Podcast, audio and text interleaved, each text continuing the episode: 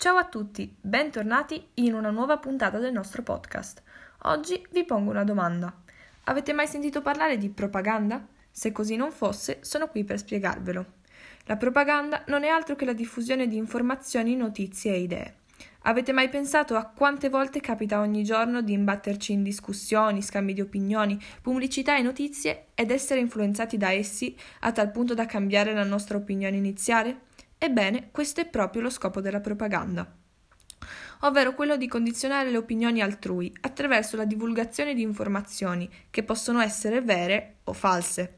Fondamentale è sapere che la propaganda non per forza si tratta di una cosa negativa.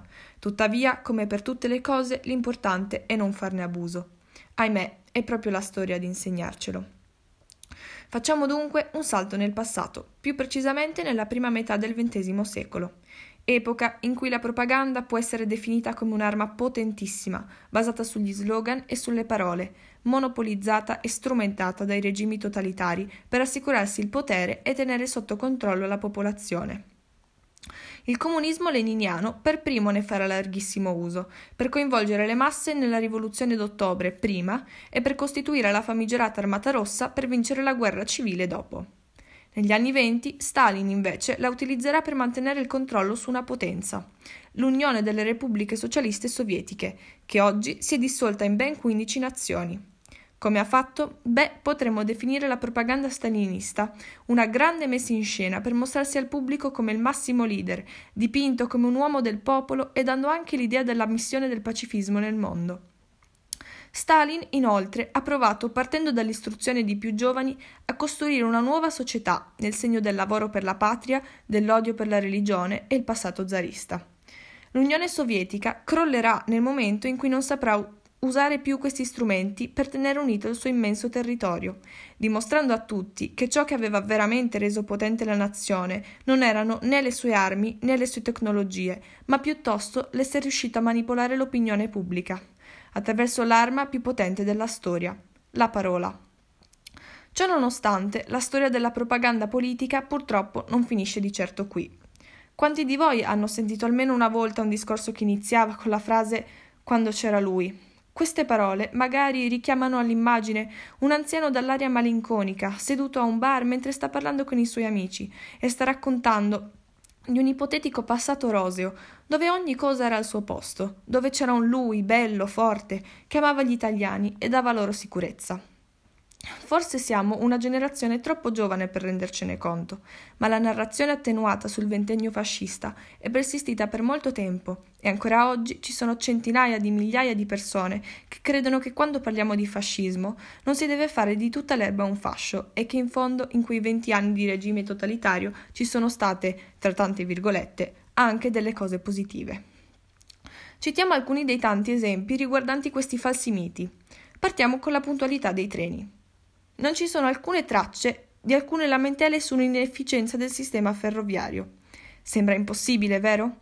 E invece, a partire dalla prima legge nel 1925 sul controllo dei giornali, ogni notizia relativa alla vita pubblica è tenuta estremamente sotto controllo. Più passano gli anni, più il controllo si fa severo, tanto che ben presto qualsiasi notizia che potesse mettere in cattiva luce il governo, le sue istituzioni e i suoi servizi pubblici, quindi anche la mancata puntualità dei treni, viene proibita. Altro esempio è l'introduzione della pensione. No, non è stato Mussolini a introdurla. In realtà il sistema previdenziale è un'invenzione comparso per la prima volta in Germania nel 1888 e successivamente in Italia alla fine del 1800, grazie a Crispi. Il regime fascista ribattezza il nome iniziale della struttura che si occupava delle pensioni con Istituto Nazionale Fascista della Previdenza Sociale. L'aggiunta del termine fascista è stato infatti uno dei principali stratagemmi propagandistici del regime per prendersi il merito e trama- tramandare l'immagine di un capo che ci tiene ai suoi sudditi e ai suoi sereni ultimi anni, anni quando in realtà non fa altro che diffondere ignoranza e disinformazione. Queste, come tutte le tante altre bufale sul passato, sono assai pericolose, perché come abbiamo visto avvelenano la memoria e distorcono il presente, e giocano ancora oggi purtroppo un potere rilevante. Come ben sappiamo, la propaganda fascista e nazista col tempo non si è limitata a servire per assicurare il potere al regime, ma è stata usata soprattutto per riversare e diffondere odio verso un nemico inesistente. Ebrei, omosessuali, disabili, comunisti, insomma, tutti coloro che non rientravano nelle caratteristiche della cosiddetta razza ariana, l'unica accettata dal regime. Per questo è importante oggi tramandare la consapevolezza riguardo ad un passato ancora a noi vicino, attraverso quegli stessi mezzi di propaganda utilizzati per imprimere nelle menti dei cittadini e dei soldati tedeschi l'idea che i non ariani non sono solo delle razze subumane, ma anche dei nemici pericolosi per il Reich. Nel 1933 Hitler istituisce il Ministero dell'Educazione Pubblica, il cui compito è far sì che il messaggio nazista venga diffuso con successo attraverso le arti, la musica, il teatro, il cinema, la radio, materiali pedagogici e la stampa. Gli ebrei sono stati dipinti nei volantini come responsabili di una cospirazione per provocare la guerra, attraverso immagini stereotipate, alleati con le potenze nemiche. I film partecipano anche alla diffusione del razzismo antisemita, dell'idea della superiorità militare della Germania e del concetto di male assoluto impersonificato dal nemico. Esempi sono L'Eterno Giudeo del 1940, che dipinge gli ebrei come parassiti e vagabondi, consumati dal desiderio di denaro e di sesso, o ancora Il Trionfo della Volontà 1935, che glorifica Hitler e il nazionalsocialismo. Contemporaneamente, a distanza di un oceano, anche negli Stati Uniti danno avvio a un'opera di propaganda, in occasione della loro entrata in guerra. E in particolare si assiste a una rinascita del fumetto, Alcuni di questi avranno un riscontro così drastico che verranno banditi in Italia. Da questi nascono i grandi supereroi come Capitan America, personaggio probabilmente più celebre nella propaganda bellica antinazista, e Wonder Woman che ancora oggi, a distanza di decenni, ricordiamo. Successivamente sono nate delle squadre di combattimento come i Young Allies, a cui si ispireranno vent'anni dopo i Fantastici Quattro.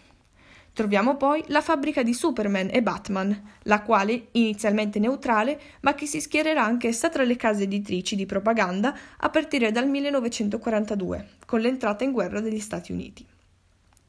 Potremmo dunque dire che la propaganda politica del XX secolo ha avuto un'incredibile efficacia, tanto che ancora oggi possiamo vederne in parte i suoi effetti. Fare sensibilizzazione a riguardo rimane quindi ancora necessario. A noi sorge spontaneo collegare la propaganda a volantini, striscioni appesi in città, giornali e riviste. Questo è ciò che è stata per secoli e che in parte continua ad essere, ma con una grande innovazione, la nascita dei social media. Come ben sappiamo, grazie a questa nuova tecnologia si possono condividere e allo stesso tempo ricevere informazioni in tempo reale. Basta pensare a quante notizie e pensieri leggiamo ogni giorno sui social e da quanto ne veniamo influenzati. Ecco quindi che, come nel secolo scorso, la politica non ne è rimasta fuori. Un numero sempre maggiore di esponenti politici svolge un importante compito anche online, attraverso lo sfruttamento dei mass media per condizionare e manipolare l'opinione pubblica. Inoltre, un altro punto da tenere in considerazione è la veridicità delle informazioni fornite. Come non è difficile imbattersi in fake news navigando nel web, è altrettanto facile che circolino e vengano ricondivise informazioni false sui social. A questo punto la domanda che sorge spontanea è come proteggersi da questa nuova propaganda? Beh, la chiave risolutiva sta nella conoscenza e nell'informazione, che è necessaria per identificare il tipo di informazione in cui ci imbattiamo, ad interrogarci sulla sua origine e a confrontarla con l'ideologia del divulgatore. La puntata di oggi termina qui. Vi saluto e ci risentiamo al prossimo episodio. A presto!